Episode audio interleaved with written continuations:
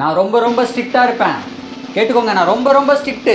நீடா நாயம்டா நேர்மைடா. நான் ஸ்ட்ரிக்டா இருந்தனால தான் நீ ஜெயிச்ச தெரியும்ல.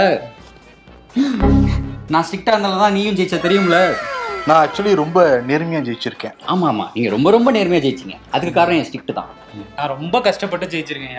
நீ ஜெயிச்சிருக்கவே கூடாது, ஏதோ ஜெயிச்சிட்ட. ஐயா, அடுத்த முறை எப்போ இங்கே வருவீங்க? ஆ, வருவேன். ஆனால் உங்ககிட்ட ரொம்ப ரொம்ப ஸ்ட்ரிக்டாக இருப்பேன். ஆமாம், நீ எங்கிட்ட மட்டும் என்கிட்ட மட்டும் தான் ரொம்ப ரொம்ப ஸ்ட்ரிக்டாக நடந்துக்கும். கண்டிப்பாக ரொம்ப ஸ்ட்ரிக்டாக இருப்பேன். உனக்கு பயமாக இருக்கு? எனக்கு ரொம்ப பயமாக இருக்கு. உனக்கு பயமே இல்லை பார்த்தீங்களா? இல்லையா? ஸ்ட்ரிக்டாக இருப்பேன். ஓகே ஓகே ஓகே, கிளம்பிட்டாரு. நம்ம ஷோக்குள்ள போயிடலாமா? Okay, welcome to the imperfect show. நான் உங்கள் சிபி சக்கரவர்த்தி. நான் உங்கள் வருண். பிஜேபி காங்கிரஸா?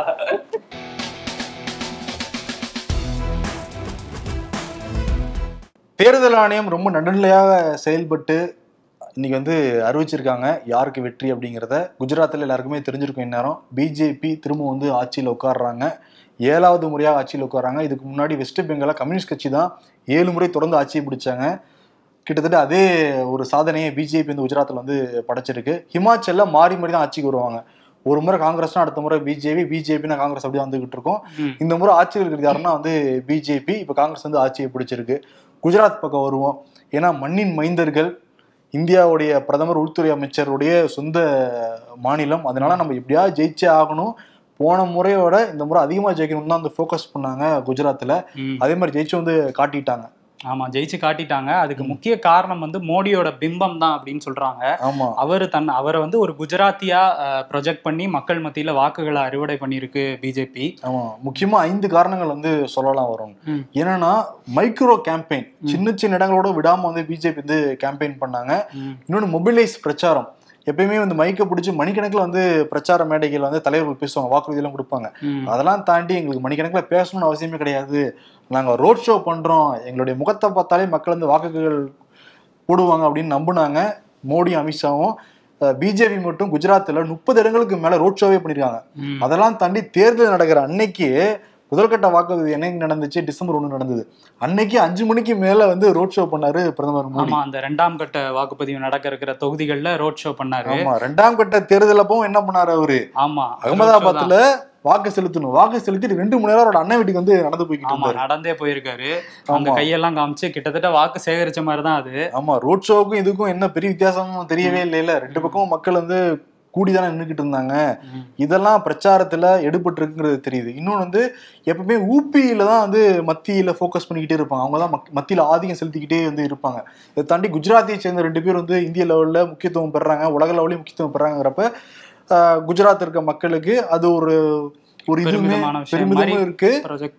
ஆமா, அதுவுமே அந்த வாக்குகள் வந்து தெரிஞ்சிருக்கு. இன்னொன்று என்னன்னா, துவேச பிரச்சாரங்கள் நிறைய எடுபட்டு இருக்குன்னு வந்து தெரியுது. தேர்தல் ஆணையம் என்ன பண்ணிட்டு இருக்கு இங்கதான் அந்த கேள்விகள்லாம் வைக்கிறாங்க. ஏன்னா உள்துறை அமித்ஷா பிரச்சாரத்தப்பவே என்ன சொல்லியிருந்தாரு? 2002 அந்த வகுப்புவாத கலவரம் வந்து பாடம் புகத்திட்டோம் அப்படின்னு வந்து சொல்லியிருந்தாரு. அதை தாண்டி அசாமுடைய முதல்வர் பிரச்சாரத்தை வந்தப்ப என்ன சொன்னார்னா, ராகுல் காந்தியை பாருங்க, சதாம் ஹுசேன் மாதிரியே இருக்காரு அப்படின்னு சொல்லியிருந்தாரு. இதெல்லாம் தாண்டி டெல்லியில அந்த ஷர்தா அப்படிங்கிற ஒரு பெண் வந்து 35 துண்டுகளாக வெட்டி வீசினாங்க. அஃப்தாப் அப்படிங்கிற ஒருத்தன். அதையுமே வந்து தேர்தல் பிரச்சாரத்தில் பூத்துது பிஜேபி. இந்த மாதிரி அஃப்தாப்லாம் உருவாகாமல் இருக்கணும்னா நீங்கள் வந்து பிஜேபிக்கு வாக்கு போடணும் அப்படின்னு சொன்னாங்க.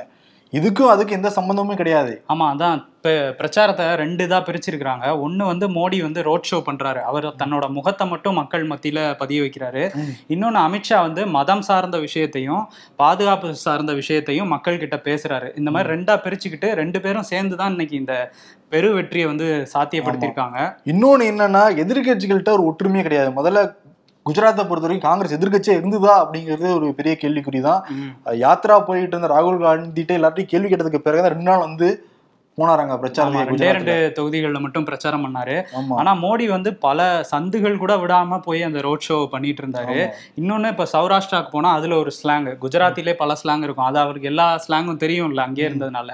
அதனால எல்லா ஸ்லாங்லயும் அந்த மக்களை கவர்ற மாதிரி பேசியிருக்காரு. அது ஒரு பெரிய பிளஸ்ன்னு சொல்றாங்க. இன்னொன்னு என்னன்னா, ஆம் ஆத்மியோடைய ஓட்சர் போன முறை 2017 வெறும் 0.something தான் வந்து ஆம் ஆத்மி ஓட் ஷேரிங்கே வாங்கியிருக்காங்க. இந்த முறை என்னன்னா, டபுள் டிஜிட்ல 12% மேல ஆம் ஆத்மி வந்து ஓட் ஷேர் வாங்கியிருக்கு. அவங்களுக்கு கிடைச்ச தொகுதிகள் எண்ணிக்கை சிங்கிள் டிஜிட்ல இருந்தா கூட ஓட் ஷேருங்கிறது ஆம் ஆத்மிக்கு ரொம்ப ரொம்ப அதிகம். கிட்டத்தட்ட 44% வந்து காங்கிரஸ் வாங்கியிருக்கு 2017. அதுக்கு இப்போ சரிஞ்சிருக்கு 20% கிட்டத்தட்ட சரிஞ்சிருக்கு காங்கிரஸோடைய ஓட் ஷேர் குஜராத்தில். குஜராத்தில் அப்படியே ஹிமாச்சல் பக்கம் வந்தோம்னா, ஹிமாச்சலில் காங்கிரஸ் ஜெயிச்சதுக்கான காரணம் என்ன அப்படின்னு பார்த்தோம்னா பிஜேபி மேலே இருக்க அதிருப்தி தான் காரணம் அப்படின்னு சொல்கிறாங்க. பிஜேபி வந்து அந்த அக்னிபாத் திட்டத்தை கொண்டு வந்தாங்கல்ல, அதுக்கு வந்து பயங்கர எதிர்ப்பு அங்கே உள்ள இளைஞர்கள், ஹிமாச்சலில் உள்ள இளைஞர்கள். அதே மாதிரி அந்த புதிய வேளாண் சட்டங்கள் 3 சட்டத்தையும் வந்து பஞ்சாபை ஒட்டி இருக்கிறதுனால ஹிமாச்சல்லையும் கடும் எதிர்ப்பு இருந்தது. அங்கே வந்து பிரதான தொழிலான சுற்றுலாத்துறை வந்து 2 வருஷம் கொரோனானால முடங்கிருச்சு. இதனால கிட்டத்தட்ட 10 லட்சம் இளைஞர்கள் வந்து வேலைவாய்ப்பு இல்லாமல் இருந்தாங்க. அதோட சேர்த்து ஆப்பிள் தொழில் வந்து அங்கே பிரபலம். அதில் வந்து ஆப்பிள் தொழிலுக்கு பல வகையில் வரி விதிச்சிருந்தாங்க, ஜிஎஸ்டினால பல பிரச்சனை. இது எல்லாம் சேர்ந்து மிகப்பெரிய அதிருப்தி. அது மட்டும் இல்லாமல் அங்கே காங்கிரஸ் சார்பில் 6 முறை முதலமைச்சராக இருந்த வீரபத்ரா சிங் வந்து போன வருஷம் காலமாயிட்டாரு. அவரோட மனைவி பிரதீபா சிங்கை வந்து மாநில தலைவராக வந்து காங்கிரஸ் மேலிடம் நியமிச்சாங்க. அவங்க தன்னோட பிரச்சார வியூகங்களை மாற்றிருந்தாங்க. அந்த வியூகத்துக்கு வந்து இப்போ பலன் கிடைச்சிருக்கு. அந்த பலனை வந்து காங்கிரஸ் அறுவடை பண்ணியிருக்காங்க. பண்ணியிருந்தா கூட ஒரு 38-39 தொகுதியில் வந்து ஜெயிச்சிட்டாங்க. மெஜாரிட்டிக்கு ஒரு 4-5 தொகுதி கூடவே இருந்தால் கூட ஒரு பதற்றத்திலே இருக்காங்க. எங்கே ஆப்ரேஷன் லோட்டஸ்னு ஏதாவது கிளம்பி வந்து நம்ம எம்எல்ஏக்களை தூக்கிடுவாங்களோ அப்படின்ட்டு. அதனால சத்தீஸ்கரில் கொண்டு போய், பக்கத்து மாநிலமான சத்தீஸ்கரில் கொண்டு போய் தங்களோட எம்எல்ஏக்களை வந்து ஒரு ரிசார்ட்ல வச்சிருக்காங்க, ராய்ப்பூர்ல அப்படின்னு சொல்றாங்க. எவ்வளவு நம்பிக்கை பார்த்தீங்களா இல்லையா காங்கிரஸ் வேட்பாளர்கள் மேல? இதுதான் தான் சத்தியம் வாங்கினாங்கல்ல, அப்பவே போயிட்டாங்க. சத்தியம் பண்ணிட்டு, சாமி முன்னாடி சத்தியம் பண்ணிட்டு ஜெயிச்சு வந்தவங்க பிஜேபி பக்கம் மாறிட்டாங்க. அதெல்லாம் பார்த்தோம், நம்ம அந்த கேள்விக்குத்தெல்லாம் பார்த்தோம். இங்கதான் வந்து ஜனநாயகம் வந்து கேள்வி கூத்தாக்கப்படுது. ஏன்னா மக்கள்கிட்ட போய் நான் காங்கிரஸ் கட்சியில தான் நிக்கிறோம், எங்க சின்னத்துக்கு வாக்களிங்கன்னு கேட்கறாங்க. அந்த மக்களும் வாக்களிக்கிறாங்க. அதை தாண்டி இவங்க பிஜேபி இழுக்கிறாங்களா, ஆப்ரேஷன் லோட்டஸ்னு அதுக்கு ஒரு பேர் வச்சிருக்கிறாங்களா, அதுவுமே தப்பு. இவங்க வந்து கட்சி மாறுதும் தப்பு. காங்கிரஸ் பாருங்க, அவங்க வேட்பாளர்கள் மேல நம்பிக்கை இல்லாம, அப்ப நம்பிக்கிற வேட்பாளர்களை நீங்க நிறுத்த வேண்டியதானே? அப்படி யார் இருக்கா? ஏதாவது கேள்வி கேட்டா வேற கட்சிக்கு தாவி போயிடுறாங்க. அதனால இப்படி பண்ணிட்டு இருக்காங்க. இதுல ஆம் ஆத்மியை தான் ரொம்ப நோட் பண்ண வேண்டியது இருக்கு. என்னன்னா, குஜராத்ல வலுவான எதிர்கட்சியா இருந்தது காங்கிரஸ். அவங்களோட ஓட்டுகளை பிரிச்சு இப்ப ரொம்ப கம்மியான அளவுக்கு கொண்டு வந்துட்டாங்க. இதுல ஆம் ஆத்மிக்கு பெரிய பங்கு இருக்கு காங்கிரஸோட வீழ்ச்சியில. அதே மாதிரி ஹிமாச்சல்லையும் சில இடங்கள்ல வந்து காங்கிரஸோட வாக்குகளை பிரிச்சிருக்கு, வாக்குல பிரிச்சிருக்கு ஆம் ஆத்மி கட்சி. ஆமாம், ஸ்ட்ராங்காக இருக்கிற இடத்துல, காங்கிரஸ் ஸ்ட்ராங்காக இருக்கிற இடத்துலலாம் ஆம் ஆத்மி வந்து வாக்குகளை பிரிக்கிறத பார்க்கும்போது பி டீம் தானோ அப்படிங்கிற ஒரு சந்தேகம் வராமல் இருக்காது. கேள்வி இருக்கானே, என்னன்னா நீ தான் நல்லா படிக்கல, நான் தான் நல்லா படிக்கிறேனே அப்படிங்கிற ஒரு இதுவுமே இருக்குல்ல. அவங்க பர்ஃபார்ம் பண்ணுறாங்க ஆம் ஆத்மி. இதெல்லாம் தாண்டி என்னன்னா, இப்போ நேற்று வந்து டெல்லி மாநகராட்சி தேர்தல் முடிவுகள் வெளியாச்சு. அங்கே வந்து ஆம் ஆத்மி பயங்கர மெஜாரிட்டியில் வந்திருந்தாங்க, பிஜேபி கொஞ்சம் சர்க்கிள் தான் கிடச்சிது. ஹிமாச்சலில் பிஜேபி ஆட்சி வந்து கோட்டை விட்டுருச்சு. இங்கே வந்து அதை தாண்டி ஜெயிச்சிருக்காங்க. இதெல்லாம் ஒட்டுமொத்தமாக பார்க்குறப்ப குஜராத்தில் அசுரபலம் இருக்குது பிஜேபிக்கு. ஆனால் ஒட்டுமொத்த இதுன்னு பார்க்குறப்ப கொஞ்சம் சறுக்கி இருக்குன்னு தான் தெரியுது பிஜேபிக்கு.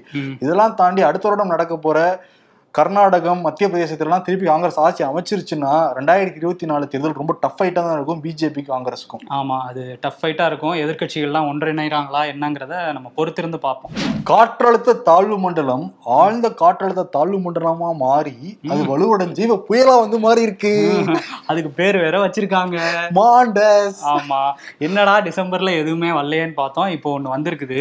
ஆமாம், என்னன்னா காரைக்கால்ல இருந்து ஒரு 560 கிலோமீட்டர் தள்ளி இருக்கான். 560 கிலோமீட்டர்? ஆமா. அதே மாதிரி சென்னையில இருந்து ஒரு 600 கிலோமீட்டர் சொச்சத்துல இருக்கான். அது கிலோமீட்டர்லாம் சொல்றாங்க. ஆனா வந்து நாளைக்கு வந்து இது கரையை கடக்கிறதுக்கான வாய்ப்பு இருக்குன்னு சொல்லியிருக்காங்க. நாளைக்கு மாலையில இருந்து நாளானைக்கு காலைக்குள்ள அந்த புயல் வந்து கரையை கடக்கும். அப்போ வந்து 80 கிலோமீட்டர் வேகத்துல காத்து வீசும்னு சொல்லியிருக்காங்க. அதனால எல்லாரும் ரொம்ப கவனமா இருக்கணும். சரி, எந்த இடைப்பட்ட இடம் சொல்லணும்ல, அங்கதான் ஹைலைட். புதுச்சேரியில இருந்து ஸ்ரீஹரிகோட்டாக்குள்ள எங்கோட கரையை கடக்கலாம். ஆமா, புதுச்சேரியில இருந்து ஸ்ரீஹரிகோட்டாக்குள்ள அது இருக்கே, ஒரு பெரிய லென்தா இருக்கு. எங்க வந்து இது பண்ணணும்னு தெரியல. ஓகே, ஆனா இயற்கையை பிரெடிக்ட் பண்ண முடியாதுன்னு வச்சுக்கோங்க. நம்ம வந்து வானிலை ஆய்வு மையத்துல போய் வ்ளாக் பண்ணப்போ அவங்களே அதான் சொன்னாங்க, பாலச்சந்திரன் சாரே அதான் சொன்னாரு. இருந்தாலும் வந்து நம்ம ரொம்ப கவனமா இருக்க வேண்டியது வந்து அவசியம். அரசும், தமிழ்நாடு அரசும் வந்து பல இதை எடுத்துட்டு இருக்காங்க. பேரிடர் மீட்பு குழு எல்லாம் தயாரா இருக்கு, மாவட்ட நிர்வாகங்கள் எல்லாமும் தயாரா இருக்கு அப்படின்னு சொல்லிட்டு கேகேஎஸ்எஸ்ஆர் ராமச்சந்திரன் சொல்லியிருக்காரு. அவர் தான் பேரிடர் மேலாண்மை துறை. அவர் சில நாட்களுக்கு முன்னாடி நஞ்சுவளினன் அட்மிட் ஆயிருந்தாரு, இப்ப திரும்ப பணிக்கு வந்துட்டாரு. மீட்பு படை எல்லா கடலோர பகுதியிலையும் ரொம்ப அலர்ட்டா தான் இருக்காங்க. முக்கியமா குடிசை பகுதியில் இருக்கிறவங்க, ரொம்ப ஆபத்தான பகுதியில் இருக்கிறவங்க ரொம்ப ஜாக்கிரதையா இருக்கணும்னு சொல்லியிருக்காங்க. நாளைக்கு அப்டேட் பண்ணுவோம். ஏன்னா நம்ம நாளைக்கு அதுக்கப்புறம் நம்ம ஷோ பப்ளிஷ் ஆனதுக்கப்புறம் தான் போயிட வரும். ஆமாம், அதுக்கெல்லாம் வீட்டுக்கு ஓடி போயிடணும். ஆமாம், எப்படியாவது போயிடணும். ஆன்லைன் சூதாட்ட தடை மசோதா வந்து அக்டோபர் 19 சட்டமன்றத்தில் ஏற்றப்பட்டு ஆளுநருக்கு வந்து அனுப்பப்பட்டது. அவர் கிடப்பிலே வந்து போட்டிருந்தாரு. இப்போ இந்த மாதம் 1 கூட சட்டத்துறை அமைச்சர் ரகுபதி போய் நேர்லேயே, ஐயா கொஞ்சம் சீக்கிரம் வந்து பண்ணுங்கயா, மசோதா ஒப்புதல் கொடுங்க எல்லாம் வந்து கேட்டிருந்தாரு. எனக்கு சில சந்தேகங்கள் இருக்கு அப்படின்லாம் சொல்லி அனுப்பிச்சிருந்தாரு. அவர் சில ஆலோசனை பண்ண வேண்டியதெல்லாம் இருக்குன்னு சொல்லி அனுப்பிச்சிருந்தாரு ஆளுநர். அதுக்கு பிறகு 5 என்ன பண்ணியிருக்காருன்னா, இந்த ஆன்லைன் கூட்டமைப்பினர் இருக்காங்களா, விளையாட்டு கூட்டமைப்பினர் இருக்காங்களா, அவங்களெல்லாம் நேரில் கூப்பிட்டு பேசியிருக்காரு. பேசியிருந்தாருன்னா பிரஸ் ரிலீஸா வெளியே கொடுத்துருக்கணும். அது கொடுக்கவே இல்லைங்கிறதா நம்ம சர்ச்சையை கிளம்பி. அப்ப இது ரகசிய சந்திப்பு அப்படின்னு தான் நம்ம எடுத்துக்க வேண்டியது இருக்கு. இதுக்காக சட்டத்துறை அமைச்சர் வந்து சில நாட்கள் முன்பு கேட்டிருந்தாரு, நாங்க உங்களை பார்க்கணும்னு. அப்ப அனுமதி கொடுக்கல, ஆனா இவங்களுக்கு அனுமதி கொடுத்திருக்காரு. இப்ப இதுல இருந்து என்ன நமக்கு தெரியுதுன்னு தெரியல. ஆனா வந்து ஆளுநருக்கு வேலை தெரியுது. இதுல என்ன தெரியலங்கிறீங்க? தெரியுது வெளிப்படையா, ஆனா அவங்கள்ட்ட கேட்டா அதெல்லாம் ஒண்ணும் இல்லை அப்படிம்பாங்க. எனக்கு சந்தேகம் இருந்துச்சு, அதெல்லாம் அவங்களே கூப்பிட்டு கேட்டேன்னு சொன்னாலும் சொல்லுவாரு ஆளுநர். சொல்றதுக்கான வாய்ப்பு இருக்கு. ஆனா ஆளுநருக்கு வேலை இல்ல, வேலை இல்லன்னு சொல்றாங்கல்ல, அப்படிலாம் இல்ல, வேலை இருக்கு. எவ்வளவு பேரை சந்திக்கிறாரு, ஆனா சந்திக்க வேண்டியவங்களுக்கு டைம் கொடுக்க மாட்டாரு. இந்த மாதிரி சந்திப்புகள்லாம் நடத்திட்டு இருக்காரு. இது பெரிய சர்ச்சையா இருக்கு. பாப்போம் இதுக்கு அடுத்து என்ன நடக்குது. ஆன்லைனுக்கு ஆளுநருக்கு ஆன்லைனே வருது. ஆளுநருக்கு ஏதாவது ஒண்ணுன்னா 2 முதல்ல வருவாங்க. ஒருத்தர் யாருன்னா தமிழ் சௌந்தரராஜன், அவங்க நேம் அந்த ரிசல்ட் எல்லாம் பாத்துட்டு இருப்பாங்கன்னு எதிர்பார்த்துக்கிட்டு இருக்கலாம். இன்னொரு அண்ணாமலை, இன்னொரு பக்கம் வந்து அண்ணாமலை நேற்று கோயம்புத்தூர் போயிருக்காரு. எப்பயுமே இந்த பாண்டிச்சேரியில இந்த கலாச்சாரம்லாம் இருந்தது. இந்த ரங்கசாமிக்கு விதமா போஸ்டர் ஒட்டுவாங்க. அந்த புல்லட்ல உருவாப்புல அவரோட ஹைட்டுக்கு வெயிட்டுக்கும் அதே T50 மாதிரி தான் இருக்கும் அந்த புல்லட் பைக்கே. அதே மாதிரி அண்ணாமலைக்கு என்ன பண்ணிருக்காங்க கோயம்புத்தூர்ல, எம்ஜிஆர் கெட்டப்பு. யாருக்குதான் போடல, கருப்பு எம்ஜிஆர் மாதிரி போஸ்டர், அதே சமயத்துல ராமர் மாதிரி வந்து போஸ்டர், விதவிதமா வந்து போஸ்டர் அடிக்க ஆரம்பிச்சிருக்காங்க. இதுதான் வந்து பிஜேபி மேலிடத்துக்கு பிடிக்காது. ஏன்னா மோடி மட்டும் தான் அப்படின்னு நீங்க விதவிதமா பண்ணணும். இவர் யாரையா புதுசா பண்ணிட்டு இருக்காருன்னு அங்க இருந்து திரும்ப கூப்பிட்டு விட போறாங்க விசாரணைக்கு. அது மட்டும் இல்லாம நேற்று அந்த அன்னூர்ல வந்து தொழில் பூங்கா அமைக்கிறதுக்கான வேலைகள்ல தமிழ்நாடு அரசு ஈடுபட்டு இருக்கு. அதற்கு எதிர்ப்பு தெரிவிச்சு பாஜக ஒரு போராட்டம் நடத்திருக்காங்க. அங்க போய் என்ன பேசியிருக்காரு அண்ணாமலை அப்படின்னா, நான் வந்து அரசு இங்க வந்து நிலத்தை கையகப்படுத்த வரும்போது சாகர வரையும் உண்ணாவிரதம் இருப்பேன் அப்படின்னு சொல்லியிருக்காரு. உண்ணாவிரத போராட்டத்தை நடத்துவேன், ஒருபடி மண்ணை கூட இங்க இருந்து எடுத்துட்டு போட மாட்டேன் அப்படின்னு சொல்லியிருக்காப்ல. இதெல்லாம் சினிமா டைலாக் மாதிரி இருக்கே, ஒரு படி மண் அப்படின்னு எடுத்துருவீங்களா அப்படின்னு இருக்காரு. இதுவும் சாகர வரையும் உண்ணாவிரதம்னா, ஒரு நாள் உண்ணாவிரதம் நடத்தினாலே 7-8 அண்டா தூக்கிடுவாங்க. சாகுவரை உண்ணாவிரதம்னா எத்தனை பிரியாணி அண்டா காணாம போதோ தெரியல. இந்த சாகுமுறை உண்ணாவிரதத்தை கேட்டு பிஜேபி தான் ரொம்ப சந்தோஷப்பட்டிருப்பாங்க. ஆமா ஆமா, அவரை வெளியே அனுப்பணும்னு பல பேர் இது பண்ணிட்டு இருக்காங்க, துடிச்சிட்டு இருக்காங்க. இன்னைக்கு காலையிலிருந்து கமலாலயத்துல மீட்டிங் போட்டு நடந்துகிட்டு இருக்கு. ஏன்னா அடுத்த நாடாளுமன்ற தேர்தலுக்கு இப்பவே தயாராயிட்டாங்க தமிழக பிஜேபியினர். இன்னைக்கு வந்து தென்காசிக்கு வேற போயிருக்காரு முதல்வர் மு.க. ஸ்டாலின். ஆமா, அதுவும் ட்ரெயின்லயே போயிருக்காரு. ஆமா, புதிய எக்ஸ்பிரஸ்ல போயிருக்காரு. அது வேற ட்ரெயின்ல போறாரு, செய்திகளை பாக்குறாரு, ஒவ்வொரு ஸ்டேஷன் வந்து வெளியே டாட்டா காமிச்சுக்கிட்டு இருந்தாரு. இது ஒரு விளம்பரம் மாதிரி பண்ணிட்டு இருக்காங்க. உடன்பிறப்புகள் காலையில அதே போட்டுக்கிட்டு இருந்தாங்க. ஆமா, சரி. இன்னொன்னு என்னன்னா, உச்ச நீதிமன்றத்துல இந்த பீட்டா அமைப்பினர் ஜல்லிக்கட்டுக்கு தடை கோரி வழக்கெல்லாம் தொடுத்துட்டு இருந்தாங்க. நீதிபதிகள் சரவமறையா பீட்டா அமைப்பை கேள்வி கேட்டு இருக்காங்க. யார் உங்களுக்கு போட்டோ எடுத்து கொடுத்தது, இந்த போட்டோ ஒரு ஆதாரமா எடுத்துக்க முடியுமா, இது போன்ற ஏகப்பட்ட கேள்விகள் தமிழக அரசும் தொடர்ந்து வாதிட்டு இருக்காங்க ஜல்லிக்கட்டுகளுக்கு வேணும் அப்படின்னு. ஆமா, அந்த ஜனவரிக்குள்ள எப்படியாவது இந்த வழக்கை முடிச்சிடணும்னு தமிழ்நாடு அரசு வந்து முயற்சி பண்ணிட்டு இருக்காங்க. ஜல்லிக்கட்டுக்கு வந்து எந்த வகையிலையும் பாதிப்பு வந்துடக்கூடாதுங்கிறதுல தமிழ்நாடு அரசு ரொம்ப கவனமா இருக்கு. ஆமா, போப்ஸ் பத்திரிகை சக்தி வாய்ந்த 100 பெண்கள் பட்டியலை வெளியிட்டு இருக்காங்க. அதுல கடந்த 3 நிர்மலா சீதாராமன் இடம் பெற்றிருந்தாங்க, இந்த முறையும் இடம் பெற்றிருக்காங்க. இந்திய பெண்கள் ஒரு 6 பேர் அந்த இதுல பிடிச்சிருக்காங்க. ரோகிணி நாடார் போன்ற பலருமே இருக்காங்க அதுல. அப்புறம் கமலா ஹாரிஸ் இந்தியா வம்சாவளியை சேர்ந்திருக்காங்க, அவங்களுமே அதுல இருக்காங்க. அதுக்கப்புறம் என்னன்னா, தி ஸ்பிரிட் ஆஃப் உக்ரைன் அப்படின்னு ஜெலன்ஸ்கி. ஆமா, டைம்ஸ் பத்திரிகை வந்து 2022 சிறந்த மனிதர் அப்படின்னு சொல்லி ஜெலன்ஸ்கியை சொல்லியிருக்காங்க. அந்த போரை வந்து அவர் கையாண்ட விதத்துக்காக நாங்கள் இந்த விஷயத்தை அவருக்கு கொடுக்குறோங்கிற மாதிரி டைம்ஸ் பத்திரிகையிலேருந்து சொல்லியிருக்காங்க. அதே சமயத்தில் புடின் என்ன சொல்கிறாருன்னா, இது ஒரு நீண்ட நெடிய போராக தான் இருக்கும், இப்போதையும் இந்த போர் முடியாதுங்கிறது தான் புடினுடைய வார்த்தையாக இருக்குது. அதை தாண்டி அணுகுண்டு பயன்படுத்தினா என்ன விளைவுகள் இருக்குன்னு எங்களுக்கு தெரியும், ஆனால் பயன்படுத்த மாட்டேன் அப்படிங்கிறத புடின் வந்து சொல்லவே கிடையாது. எந்த விளைவுன்னு எங்களுக்கு தெரியும், ஆனால் அந்த போர் நீண்ட காலம் நடக்கும் அப்படிங்கிறதான் சொல்லியிருக்காரு. பயன்படுத்த மாட்டோம் அப்படின்னு வாக்குறுதி கொடுத்துருந்தோம்னா கொஞ்சம் அர்த்தம் இருந்திருக்கும். ஆனால் அந்த நீண்ட காலம் அந்த போருங்கிறதே கொஞ்சம் பதட்டமுடியே தான் வைக்கிது எல்லாரையுமே. சீக்கிரம் முடிவுக்கு வரணும். ஏன்னா 2022 தொடங்கினப்போ பிப்ரவரி மாதம் தொடங்குச்சு அந்த போர். பாருங்க, டிசம்பர் மாதம் வந்துருச்சு. ஆமாம், உலகம் முழுக்க இதனால பொருளாதார நெருக்கடியெலாம் ஏற்பட்டிருக்கு. சீக்கிரம் முடிக்கிறது தான் எல்லாருக்குமே நல்லது. இந்தா நான் அடகு வைத்த ரசீதியும் இதையும் என் ஆதார் என்னோட இணைச்சிடு அப்படிங்கிறாங்க. எதுக்குன்னு கேட்குறதுக்கு, என் வருவாய் எவ்வளோன்னு தெரிஞ்சுக்கிற உனக்கு என் கஷ்டமும் தெரியணும்ல, அதுக்கு தான் அப்படிங்கிறாங்க. வாழ்க்கையில் எதையாவது நிம்மதியாக சாதிக்கலாம்னு பார்த்தா எல்லாத்தோடையும் ஆதார் நம்பரை இணைக்கவே ஆயுசு முடிஞ்சிடும் போல. ஆமாம், 140 பேர் உயிரிழந்த தொங்குபால விபத்து நடந்த மோர்பி தொகுதியில் பாஜக முன்னிலை. ஆமாம், அந்த மோர்பி மாவட்டத்தில் 3 தொகுதிகளையும் அவங்க முன்னிலை. அதனால பிஜேபிக்காரங்களே அந்த இறந்து போன பிஜேபியினரை பார்த்து ஆதரவு சொல்கிற மாதிரி ஒரு ஃபோட்டோ போட்டிருக்காங்க. நாடாளுமன்றத்தில் இளம் எம்பிக்களுக்கு பேச வாய்ப்பளிக்க வேண்டும் பிரதமர் மோடி. எதிர்கட்சிகள் பேச நீங்கள் வாய்ப்பளிப்பீங்களா ஜி? ஆமாம், நீங்கள் நாடாளுமன்றம் நடந்திருக்கு. ஓகே, தொடர்ந்து அப்டேட் பண்ணி நாளைக்கு வந்து சொல்லுவோம். இன்னைக்கு அவார்டு நீங்க 2Gக்கு தானே கொடுக்க போறீங்க? அதேதான், 2G யாருன்னா நீங்க நினைக்கிற ஜி 2G யார் யாரு? அமித்ஷா ஜி, மோடி ஜி. அப்ப ஹிமாச்சல் காங்கிரஸ் யார் கொடுக்கறது? ஆமா, இல்ல அவங்களே ஆச்சரியமா பாத்துட்டு இருப்பாங்க எப்படி ஜெயிச்சோன்னா. அவங்களுக்கு கண்டிப்பா கொடுக்கணும். ஆமா, அதனால வந்து மோடிக்கும் ராகுல் காந்திக்கு வந்து கொடுத்துடலாம். ஆனா போகவே இல்லையா ஹிமாச்சலுக்கு பிரச்சாரத்துக்கு? போகவே இல்லை. ஆனா எனக்கு ஒண்ணு புரியவே கிடையாது. இப்ப யார் காங்கிரஸ் கட்சியோட தலைவர்?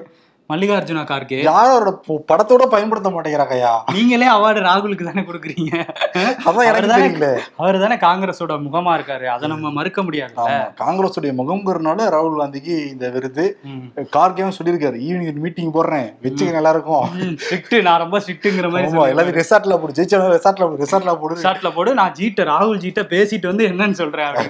அவர் தான் தலைவர். ஆனா போட்டிருக்க சட்டை என்னோட இல்லைங்கிற மாதிரி ஏதாவது ராகுல் காந்தியிட்ட சோனியா காந்தி கிட்ட தான் கார்கே. இந்த சைடு வந்து பூபேந்திர பட்டேல் 12ஆம் தேதி பதவியேற்க போறாரு குஜராத்ல சிஎம் ஆக. ஓகே, மோடிக்கும் என்ன அவார்டு சொல்லவே இல்லை. மோடிக்கும் ராகுலுக்கும் இரட்டை கதிரே அப்படிங்கிற விருது கொடுத்துடலாம். இரட்டை கதிரேவா? ஒன்னா சேரவே மாட்டாங்களே. சரி, ஒன்னா சேர மாட்டாங்க. ஆனா 2 கதிர் ஜெயிச்சிருக்கல வேற ஒரு இடத்துல. கதிரேன்னு சொன்னா இவங்க வேற கோச்சுக்கு போறாங்க. ஆமா, அது எங்களுக்கான வார்த்தை. சூரியனுக்கு இன்னொரு பேர் என்ன? கதிர்ல அப்படின்னு சொல்லுவாங்களா? ஆமா, சொன்னாலும் சொல்லுவாங்க. ஓகே ஓகே, சோ நிறைய செய்கிறோம். ஷோவை பற்றி எப்படி இருந்துச்சுங்கிற கருத்துட்டு பதில் வந்து சொல்லுங்கள். தொடர்ந்து ஆதரவு கொடுங்க. ஆமாம், இப்போ எல்லா சோசியல் மீடியாவிலையும் நாங்கள் ரொம்ப ஆக்டிவாக இருக்கோம். இன்ஸ்டாகிராம், ஃபேஸ்புக், அதுக்கப்புறம் ட்விட்டர் எல்லாத்துலேயுமே இருக்கோம். நீங்களும் வந்து தொடருங்க, பின்தொடருங்கள். முடிச்சுக்கலாம். நன்றி, வணக்கம். நன்றி.